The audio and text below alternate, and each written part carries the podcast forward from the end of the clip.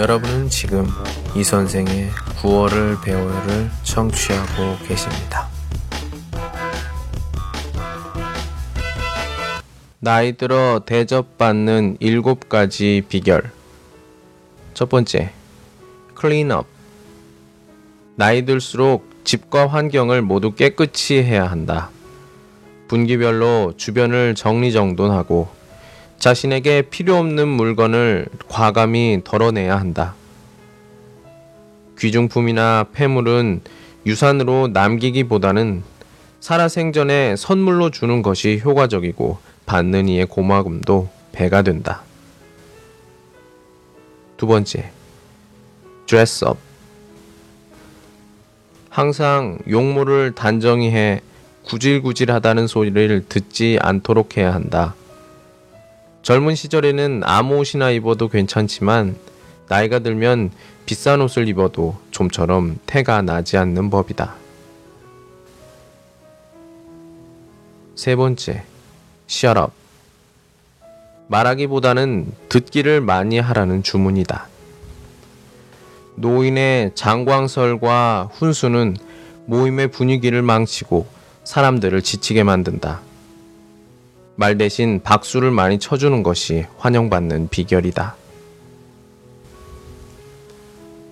네 번째, 쇼업. 회의나 모임에 부지런히 참석하라.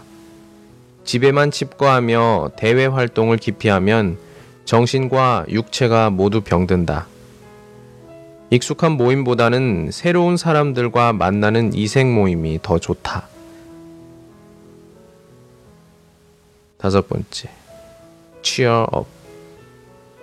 언제나 밝고 유쾌한 분위기를 유지하는 것이 좋다.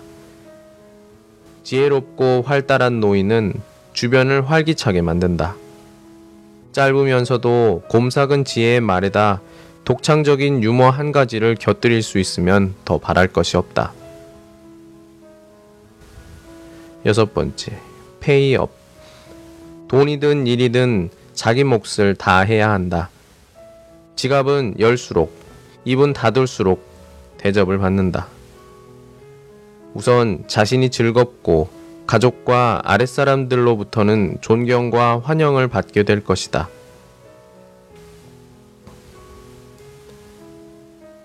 일곱 번째, give up.